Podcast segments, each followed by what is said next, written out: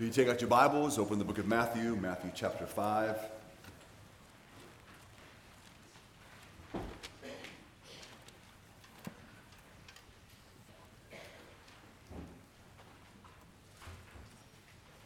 Let's pray. Father, as always, we are grateful for your word. We ask you to grant us understanding. That, Father, we may be able to think well and understand those things you've given to us. That, Father, we may live well for you. We do thank you and ask these things in Christ's name. Amen. Matthew five, verses seventeen and eighteen. Jesus says, "Do not think that I have come to abolish the law or the prophets. I have not come to abolish them, but to fulfill them. For truly I say to you, until heaven and earth pass away, not an iota, not a dot will pass from the law until all is accomplished." So the question we should ask ourselves immediately is, why on earth would Jesus say that? Why would Jesus ask them this question? Why, why does he think that they would be thinking that he has come to do away with the law? I mean, he's, he's, a, he's a teacher. He's viewed by many, even though he's not technically a rabbi, they would view him that way. Uh, they, they've come to hear his teaching, and yet apparently there's a rumor that's starting, or he knows it's going to start, that, that he's speaking against the law. Now, when he says the law, he is speaking specifically of the law of Moses. And so the rumor will go around that he was trying to do away with it. Today, what we're going to do is we're going to just kind of, kind of take a pause and just kind of look at the law. So the main thing I want to get across is going to be this. The law of God itself, that law of God is never done away with. But the law of God is communicated in different ways at different times. So we need to so we need to make sure we have that understanding correct when we read through the Word of God, so we don't misunderstand what's being said in certain places at certain times. See, what happened with the law here during the time of Jesus is that the law had ended up becoming in the minds of many, not everyone, but in many, that the idea was that you keep the law of God to earn your salvation. That that's basically kind of what was going on. You, you know, kept the law so you could be righteous. Uh, you would point out to your children certain Pharisees, maybe certain Sadducees, and said, "I want you to be like them. These individuals are truly righteous. These individuals are are, are showing righteousness, revealing righteousness." And, but Jesus was very much aware of the corruption that was in their hearts, and that they weren't really keeping the law like they said they were, because they misunderstood the law. They misunderstood the law. They misunderstood what it meant. They misunderstood what it was for. And so as a result of that, it does sound like, and we'll see some examples of this, where it sounds like he's against the law. But it becomes clear that he's not against the law. But again, we want to keep in mind, and I'll try to make sure it's clear as we as we move through uh, the book of Matthew, that again, he's speaking of the law of Moses. The people are under the law of Moses. That they're under the, the covenant. Uh, there's the Abrahamic covenant, which is the Mosaic covenant, which was added to the Abrahamic covenant. And the basic idea of the Mosaic covenant was you obey the law of Moses, God blesses you as a nation. You disobey the law of Moses, God curses you as a nation. That's, that's, that's the simple process that they were to follow, and that's laid out for them uh, early on in the Old Testament.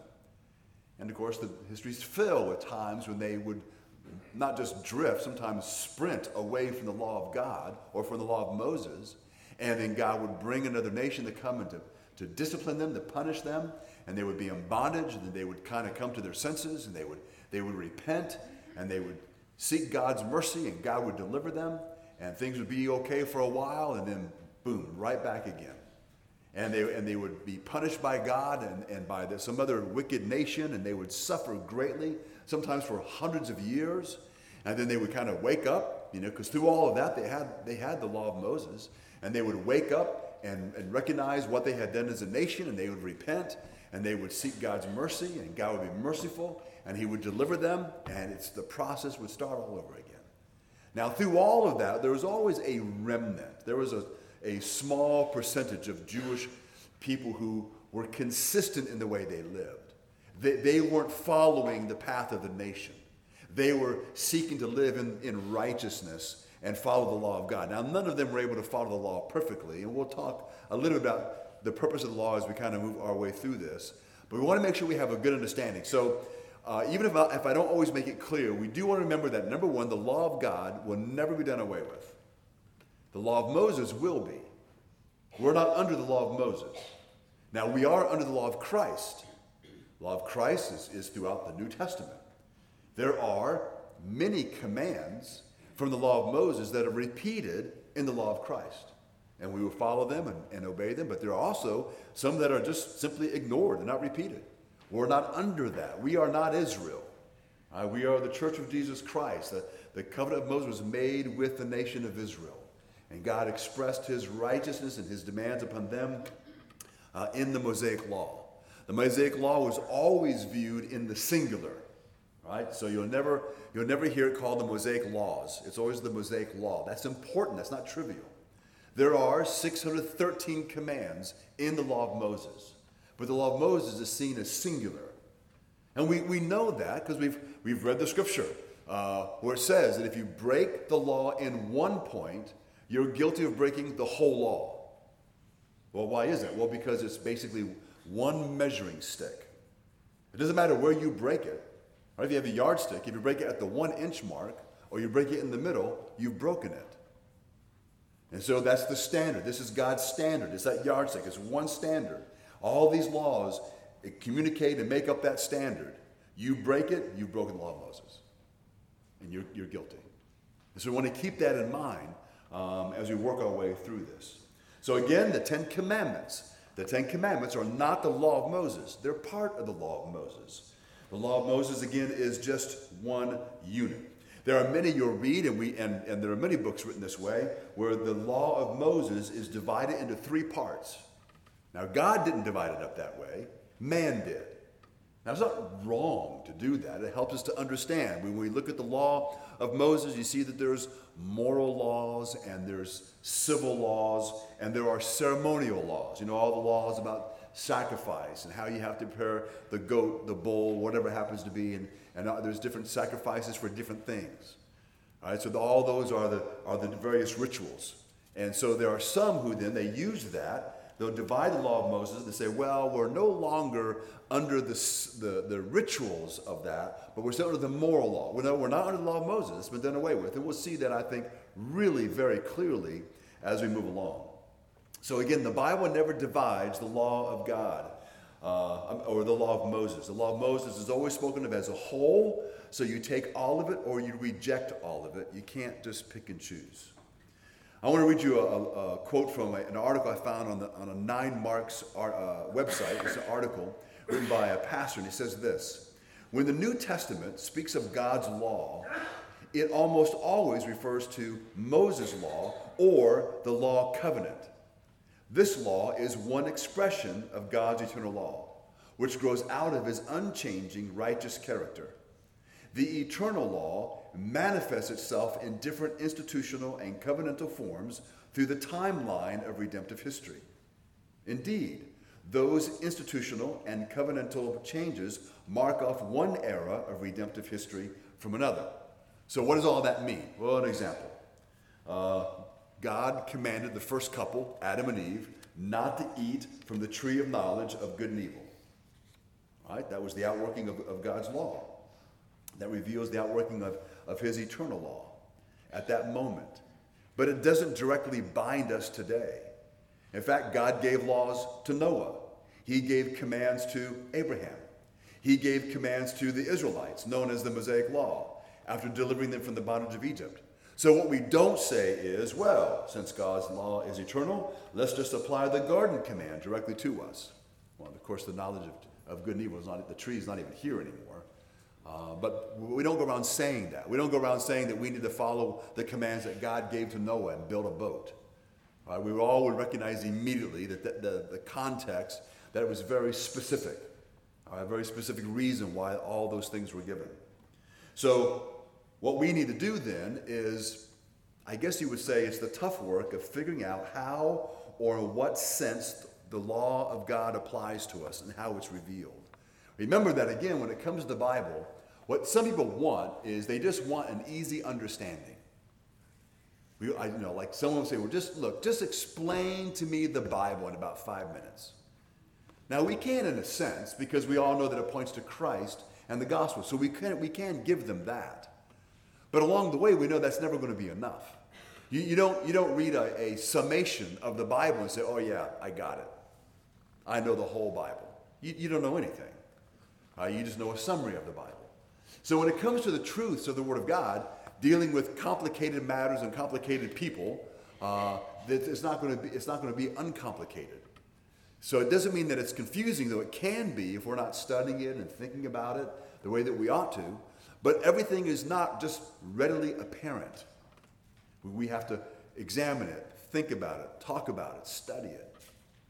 And even with that, there are still several things in the Bible that we're not really all that clear on. We're fairly clear, but we're still not really clear or exact on certain things or meanings.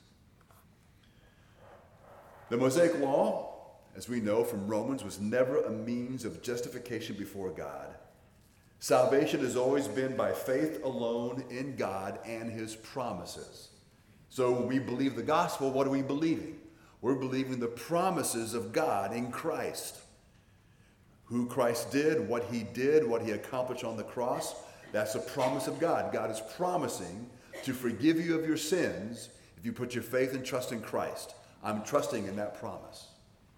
God said that he would give me eternal life if I trust in Jesus Christ, if I believe in who he is, what he's done, his death, burial, and resurrection. I'm trusting in his promise. And when you go from Genesis to Revelation, you'll find that that's how salvation was always brought about. When it comes to Abraham, Abraham did not know the gospel as we know the gospel, but God had made him promises. He trusted what God said. He put his trust in what, what God said and followed what he said. And as the scripture says, when you read it in Romans, God accounted to him his belief and his obedience as righteousness. Not that he had, not because he worked for that, but because he just trusted what God said. And his obedience revealed that he was trusting God. You can see it pretty easily. When God said, get up from where you are, I'm going to show you a place where you need to live. What did Abraham do? He got up and he moved. And he started to go. That's what he did. And so that's the idea there. Over time, then when it comes to the law of Moses, the law of Moses, I already said, had become fairly perverted uh, in the land of Israel. Perverted in the sense that they thought that, you know, mankind thought that he could earn his salvation before God. And so Jesus was definitely preaching against that. In fact, he was also letting them know that even though they thought they were obeying the law, they still had missed it because they had a shallow view and a shallow understanding of the law and its requirements. But we'll see that as we continue our way through Matthew. The main thing is to make sure we have a good sense of, again, the law of Moses and the law of God. Uh, I often talk about when it comes to how you and I are under the law, we are under the law of Christ. We're not under the law of Moses. There's, there's a very distinctive difference there between those two. So I would say then that when you look at the Bible, the Bible repudiates or at least renders the law of Moses as being inoperative. Okay, it's no longer uh, functioning uh, in one sense. And we'll, we'll, we'll make that clear uh, over the next few moments. So it's a written code. God did call Israel to holiness. Let me read to you from the book of Leviticus, chapter twenty, verse twenty-six. God said, you shall be holy to me, for I, am the, for I, the Lord, am holy, and have separated you from the peoples, that you should be mine. But we know, even though God called them to that, what was Israel? Israel was stubborn, rebellious, they were unbelieving. And that would result in the old covenant's destructive end. Deuteronomy chapter thirty-one, beginning in verse sixteen. And the Lord said to Moses, behold, you are about to lie down with your fathers. Then this people will rise and whore after the foreign gods among them in the land that they are entering. And they will forsake me and break my covenant that I have made with them. Then my anger will be kindled against them in that day, and I will forsake them and hide my face from them, and they will be devoured, and many evils and troubles will come upon them, so that they will say in that day, have not these evils come upon us, because our God is not among us. And I will surely hide my face in that day because of all the evil that they have done, because they have turned to other gods. All right, so God had given them the law. Again, he said he would bless them for obedience. He would curse them for disobedience. And so here, as he talks to Moses, Moses is about to die. He says, I just want you to know, when you die, this is what they're going to do. And this is what I'm going to do. But you notice how they're able to figure out why all those evil things were happening. What does it say? They will say in that day, have not these evils come upon us, because our God is not among us. They will recognize that this is divine retribution that's taking place. They're not saying, I just can't believe what a string, this string of bad luck we've had now for two hundred years. All right, that's not what they're saying. They know what this is. It's very similar to in Revelation uh, during the end times when there's a lot of catastrophic events happening on the earth. There's a portion there where people are running to the mountains, and they're basically calling on the mountains to hide them, and they're calling on the mountains to hide them from the face of the Lamb who sits on the throne. They are aware that all of the catastrophes that are taking place on the earth are not just because of climate change. They are very much aware that this is from God. And so they are, of course, you notice they're not repenting. They're, they're just trying to hide from that. But, but there's a clear understanding of what's, what, what is taking place. Paul noted that the Mosaic Law, or the Mosaic Law covenant, bore a ministry of death and condemnation. Again, he says the law is holy, but the law is not of faith, meaning that the age of the Mosaic administration was characterized not by faith, but by unbelief. Again, remember, how did you know that an Israelite was had faith in God? By his obedience. Okay, we would see that in our lives today, would we not? How do we know that our faith in God is substantive or is real? By our obedience. If you and I did not follow the commands of the New Testament, yet claim to be a Christian, we would say there's a major disconnect there. Well, why don't you go to church? Well, I don't go, but I'm still a Christian. Well, why aren't you faithful to your wife? Well, you know, we have problems, you know how it is, but I'm still a Christian. Well, I mean, you just can go on with a list of things. It's, it, it doesn't make any sense. So obedience then is not, we're not earning our salvation. We all know that. What we know is our obedience to the law of God reveals that we have true faith in Christ. Of course, we know our obedience is inconsistent, but nonetheless, uh, that's the general direction of our lives is Godward because of that obedience. By God's purposes, the Mosaic Law did multiply transgressions. That's explained in Romans, in Romans chapter five. The idea there is that um, there are certain things we didn't know were sin, and now you know they're sin because um, it's been given to you in the law.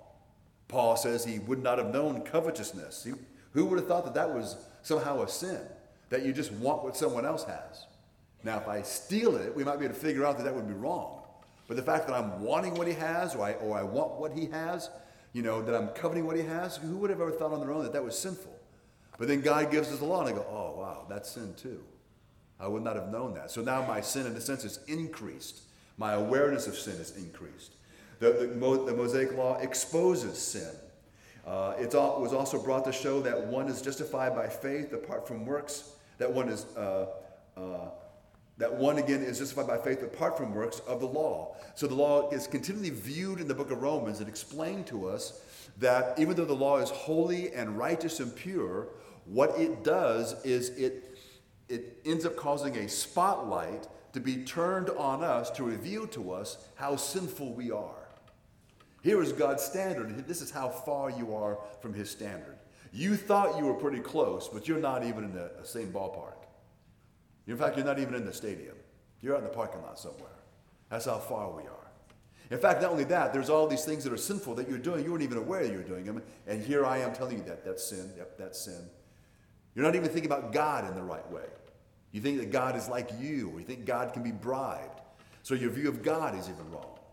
So the Mosaic Law served a, a very important purpose, to reveal the sinfulness of man, how great that sinfulness is, how large the gap is between us and God.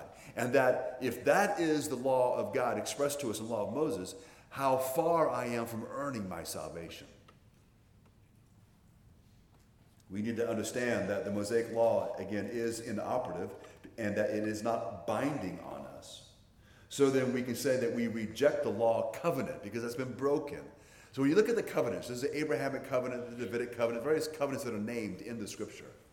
And some people don't like the term unconditional, but it's not a bad term. But we would say like the Abrahamic covenant is unconditional. What that means is, is that the uh, covenant being fulfilled is dependent upon only one party, even though two parties are the covenant is made between two two groups: there's God and, and then the offspring of, of Abraham.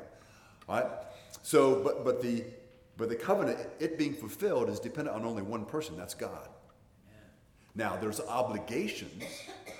So if those, uh, so if Israel does not fulfill her obligations, she then by her sin can delay the fulfillment of the covenant, but it doesn't abolish the covenant. It doesn't come to an end. It's going to be brought to fruition. Everything God has promised is going to come true and is going to be realized because it's all dependent upon God. The Mosaic covenant was different and that it was conditional, which we've already said. You obey, you get blessed. You disobey, you're cursed. That's very simple. And everybody was guilty of disobeying the law and the nation, obviously, as a whole.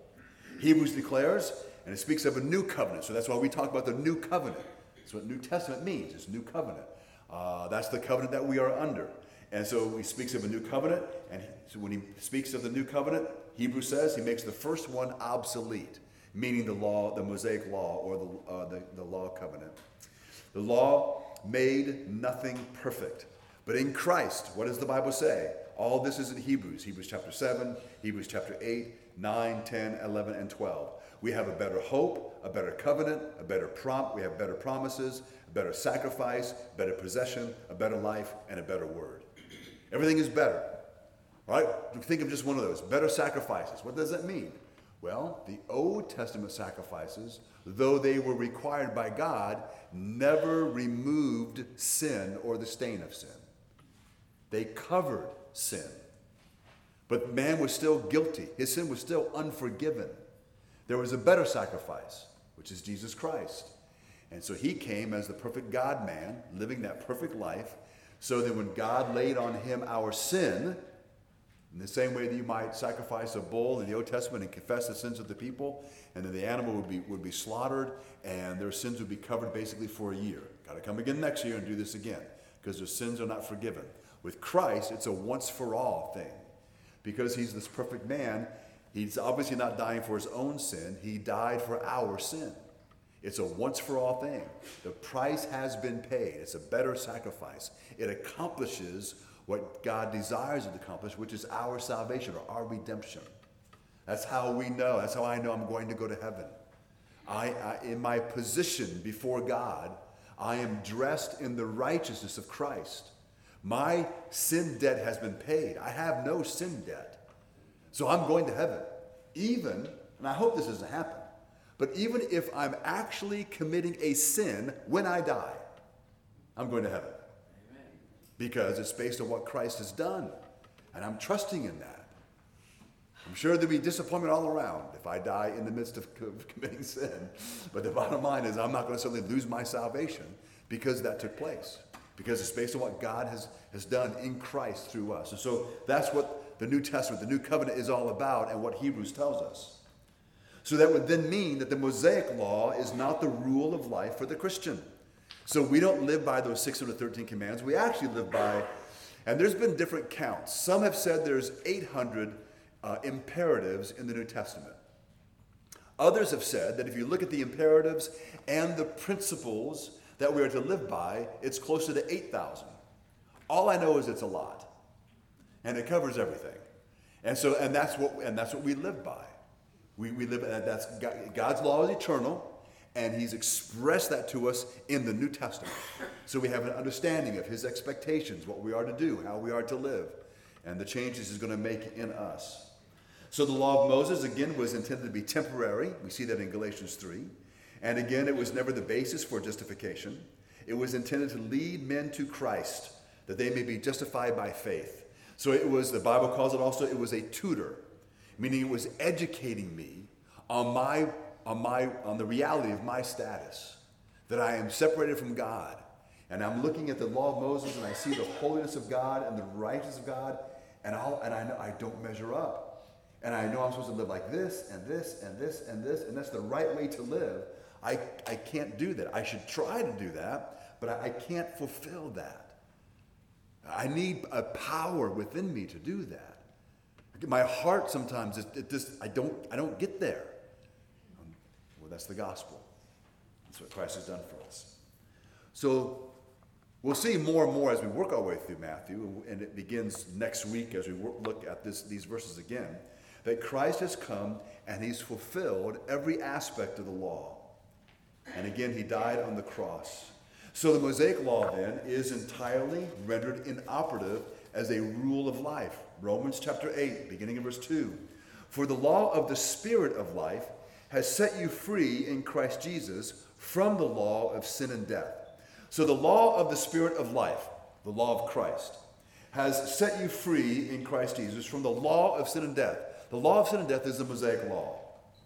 For God has done what the law, weakened by the flesh, could not do. So again, the law is not evil. The law is good. The flesh, human flesh, is weak. So because of the weakened flesh, the law could not bring about my salvation. So by sending his own son in the likeness of sinful flesh and for sin, he condemned sin in the flesh in order that the righteous requirement of the law might be fulfilled in us who walk not according to the flesh, but according to the Spirit. So this righteous requirement of the law, basically it's it's a it's it's perfection, this moral perfection. Uh, more, moral moral perfection in the way I behave with the people, the way I view God, the way I worship God, the way I think, all of that. All of that is uh, what the law demands, and that was fulfilled by Christ. Christ fulfilled the law and lived out the law perfectly in our stead, and in his righteousness laid himself down to die for us as our substitute, the righteous for the unrighteous.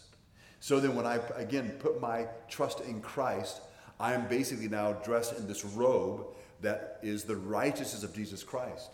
So when God looks at me, what he sees is what? He sees righteousness. But he doesn't see my righteousness. I have no righteousness. But he sees the righteousness of Christ. The idea behind that, that term, the, the robe of righteousness, what I found out, I don't know if it was every single Jewish wedding, but in many Jewish weddings, at least many, during the time of Christ, uh, the wedding invitation that you would receive, it, it wasn't a card in a mail. It definitely wasn't a text or an email. The invitation, they would send you basically a garment. And this garment is what you would wear to the home uh, where the reception and the wedding and all that was going to be. So then, um, if it was kind of a wealthy man, he would, you know, let's say he's kind of living on top of a hill, and you're coming towards the house on the day of the wedding, they already know who belongs based on, because you would have to wear that. That's what you would wear. That was your invitation. So they would see you coming, but what would they see? They would see the robe you're wearing. And that was your basically your ticket in. Uh, and there was that there would be something unique about the garment. Everybody had the same one, but it was a unique thing, so you just couldn't go down to, to the Sears or to Walmart on the corner in Jerusalem to get one like it, uh, because they didn't have it. And they could tell by that, and so you, there was no one. No one had to stop you and say, you know, show me your invitation and your I D. You were wearing it, and you would gain instant access. So I'm sure you're aware that when you hear the jokes where people say someone died and went to heaven, and they're talking to Peter at the gate, yeah, that doesn't happen. Just in case you were not, you were worried, that doesn't happen. All right, you're going to be ushered into the in, into heaven. You're going to be brought into it because you're dressed in the righteousness of Christ. No one has a checkbook for your name. Thank goodness. All right, you don't have to worry about that. All right, you're, you're going to be ushered in. They're already expecting you to come. So as a rule of life, again, the law of Moses was temporary. It came to an end with the death of Moses. So as I've already said many times, the Bible replaces the law of Moses with the new covenant law, or the law of Christ is the way you would say it. The grace and truth of Jesus Christ supersedes the grace God bestowed through the Mosaic law. John chapter one, verse sixteen. And from his fullness, we have all received grace upon grace. For the law was given through Moses. Grace and truth come through Jesus Christ. So Christ has broken the condemning and controlling power of the law. So Paul could say of believers, you are not under the law, but under grace. So certainly Paul did not mean you're not under the law of God. What he meant was you're not under the law of Moses, but under grace. And that, and so even though we, we um, follow the law of Christ, it's all about grace, right? Even when it comes to the law of Christ, what does God do for us? He gives us his strength to obey his commands. That's the law of grace. That's what he's given us. As Christians, our release from the law, or the Mosaic law, means that the Mosaic law is no longer the judge of people's conduct. It's actually much broader and more specific than that. The age of the Mosaic Law covenant has come to an end in Christ, so the law has ceased from having a determinative role. First Corinthians chapter nine, beginning in verse nineteen, Paul writes, "For though I am free from all, I have made myself a servant to all, that I might win more of them. To the Jews I became as a Jew, in order to win Jews. To those under the law, I became as one under the law." Now notice what he says here. "Though not being myself under the law." Now before Paul became a believer, not only was he a rabbi, he was in a particular group of rabbis. This was a group of rabbis that were very zealous, very intelligent, and, and their, one of their main responsibilities was to develop, and you may have heard pastors use the term, the fence laws. Jesus refers to them oftentimes as, "You have heard it said, but I say," or um, we speak of the tradition of the elders. Uh, you heard me talk about the collection of those, which is called the Mishnah. So what that is, is that's where you had the law of, of Moses, six hundred thirteen commands, and then what the Jewish leadership would do, the religious leadership, is they would begin to create a uh, uh, another form of laws that could would create a fence around the law of Moses. And again, the purpose of that was, if you break one of those laws, it's bad, but because you've broken that fence, you're, you are aware you've broken the fence, and it stops you in your tracks before you get to actually breaking the law of Moses. That was, that was its purpose. The problem is, is that by the time Jesus comes along, the fence laws have, were seen as being equal to the law of Christ.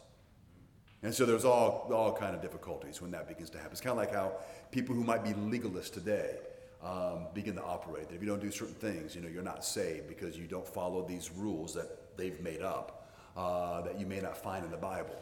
Uh, and so that means you're not a believer or whatever. You know, there used to be a time when, you know, if, if a guy came to church and your hair touched your ear, oh, you are, boy, you are in unrighteousness. Nah, that's not a thing. All right, but it was it was for those who were legalistic, going back to, you know, some verse that says, uh, you know, that long hair is a shame to a man, but it never tells you how long that is. So it's kind of hard to arbitrarily say, well, it means don't touch your ears. It doesn't mean that. All right, there's not, it's not there at all. But that was that's what legalists would get into. Um, and I've even known some people who were actually asked to leave a church because the second time they came, first time they were forgiven, I guess. Second time they came, the hair was still touching the air, the ear. They were in clear rebellion to God, and they were asked not to come back until they got their haircut.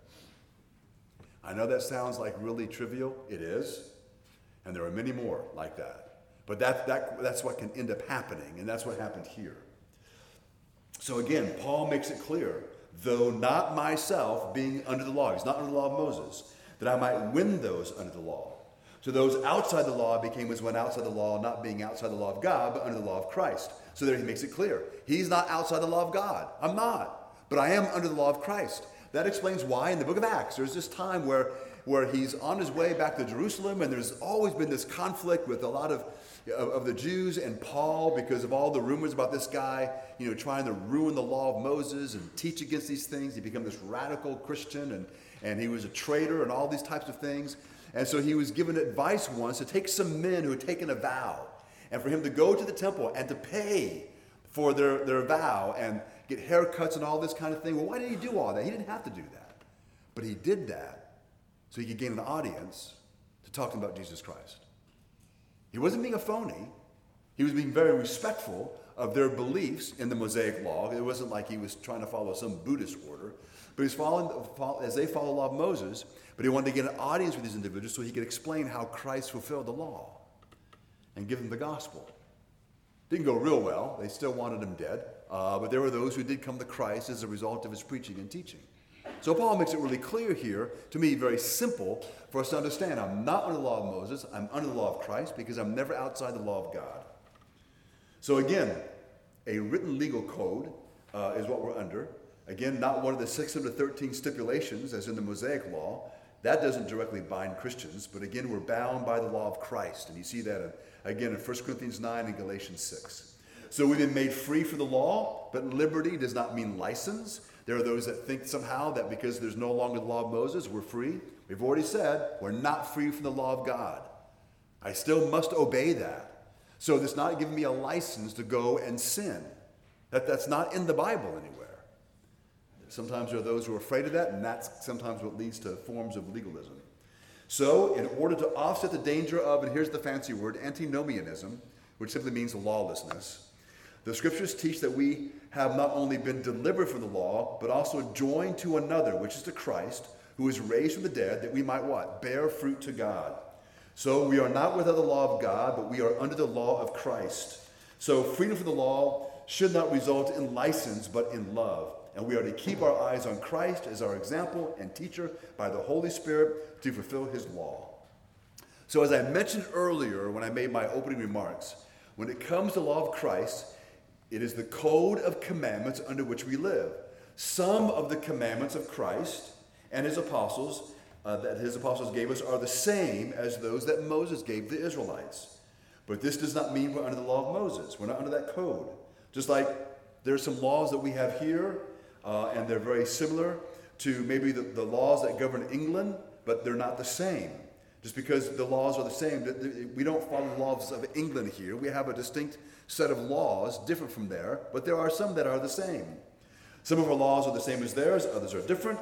Again, because some laws are the same, we should not conclude that the codes are the same. So again, we no longer live under the Mosaic law, we live under a new code, the law of Christ. Living under the law of Christ has both positive and negative commands that direct life.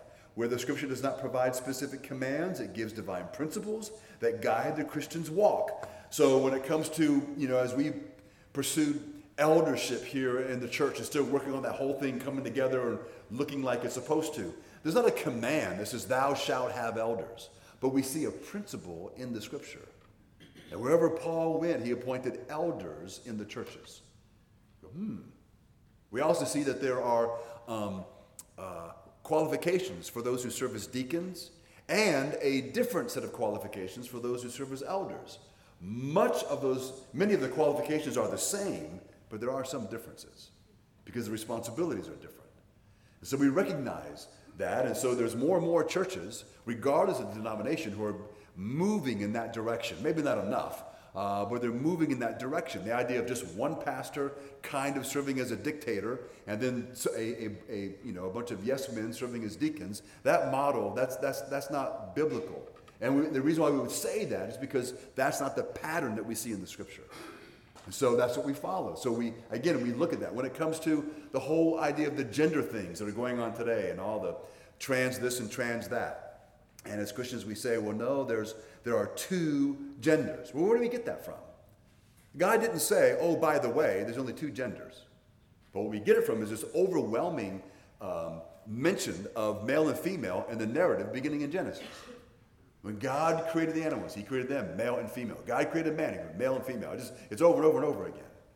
And then what is marriage? Well, we get that from the Bible. We get it from the definition of the book of Genesis all the way through to where Jesus said, in the beginning, what, it says, man, uh, the man shall leave his mom, mother and father, and he shall cleave to his wife, and the two shall become one. And it's always that. So this pattern that we see in the scripture, we realize, okay, that that is what is normal. That's God is giving us a picture of reality as he intended it. This is what we live by, what we believe, and what we follow.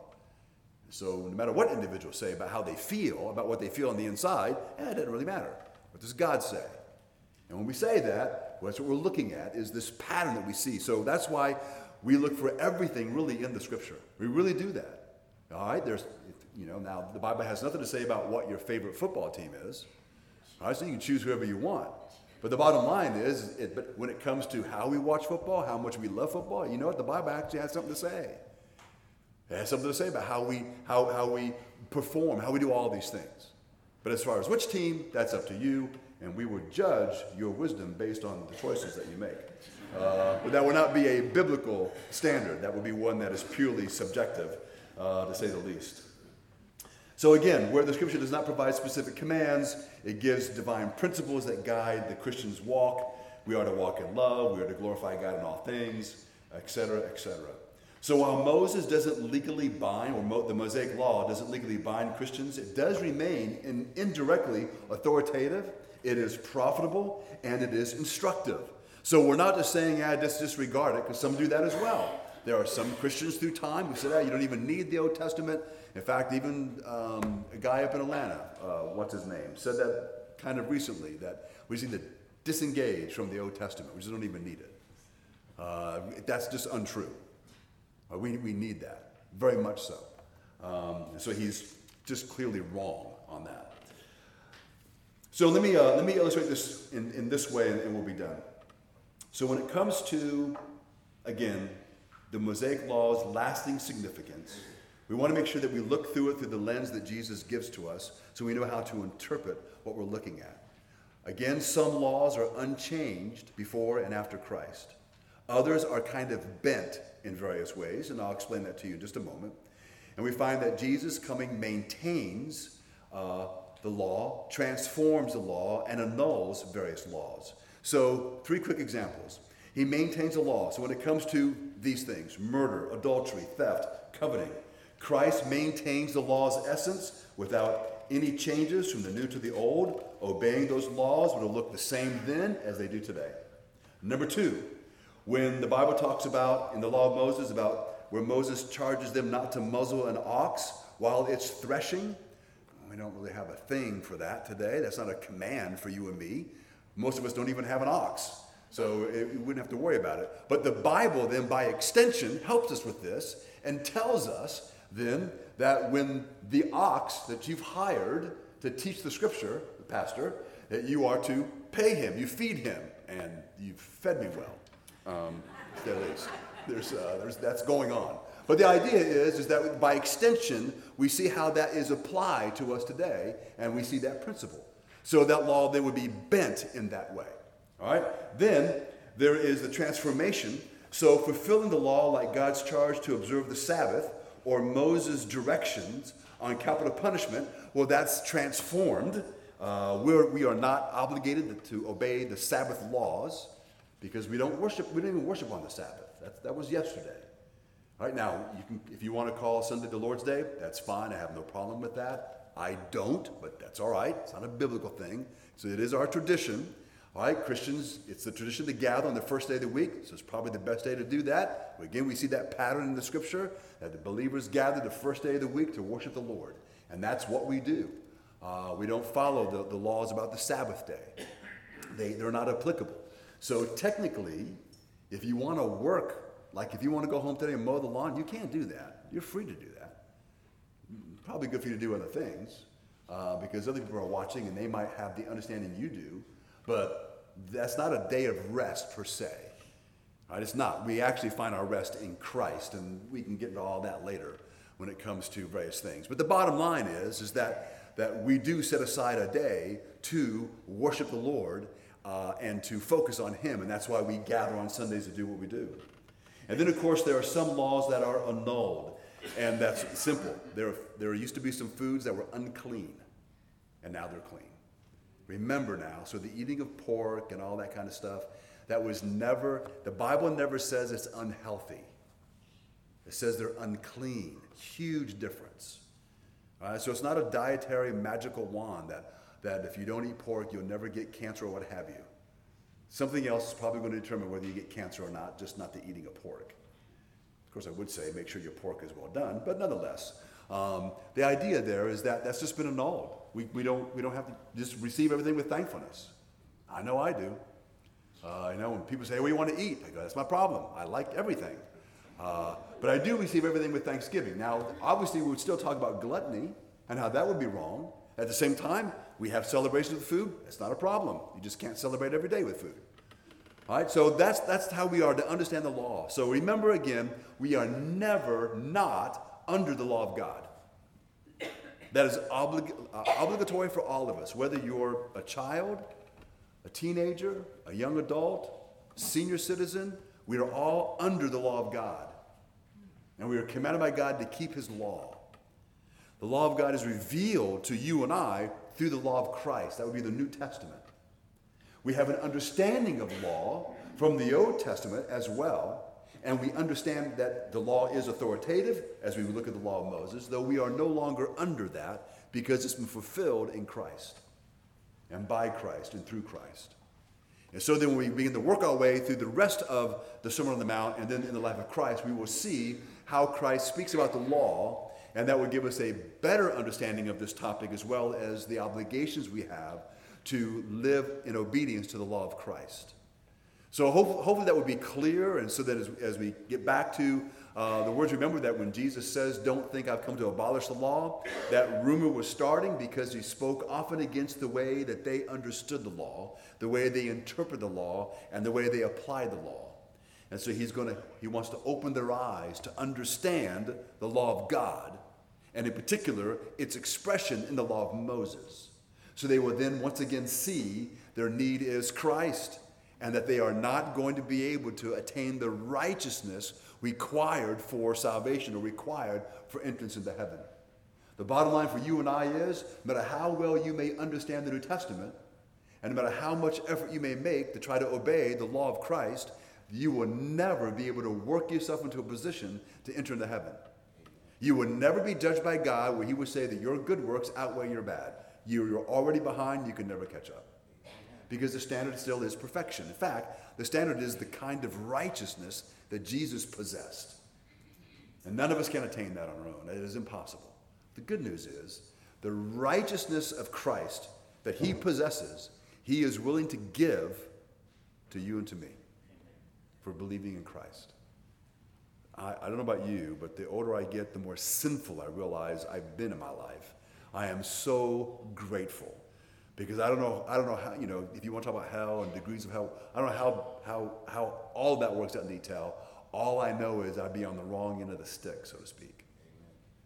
But because of God and his graciousness, right, overwhelming graciousness. In fact, think about it this way.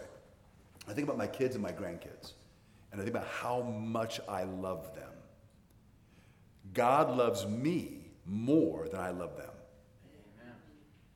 Just to be honest, I, that's that's amazing.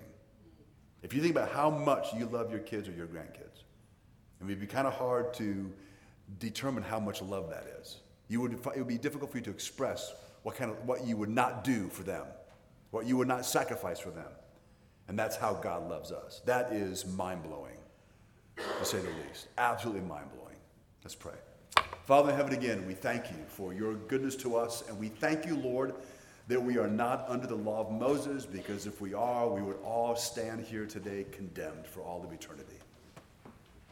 And Father, we are grateful for Christ and all that he's done. I ask, Lord, that you would cause us to think about these things, to meditate on these things, that, Father, that I, as believers, our hearts would continue to grow in gratitude. And that, Father, for any here this morning that are unbelievers, we pray, Lord, that they will be struck with a sense of the righteous requirements that you have for entrance into heaven, and the impossibility of anyone ever being able to attain to that level of righteousness. And that we desperately need not just help, but an absolute miracle to transform us into the image of the individual that would be able to go to heaven. And that's all accomplished because of Christ and through Christ. And we pray, Lord, they would see their need of Christ and believe.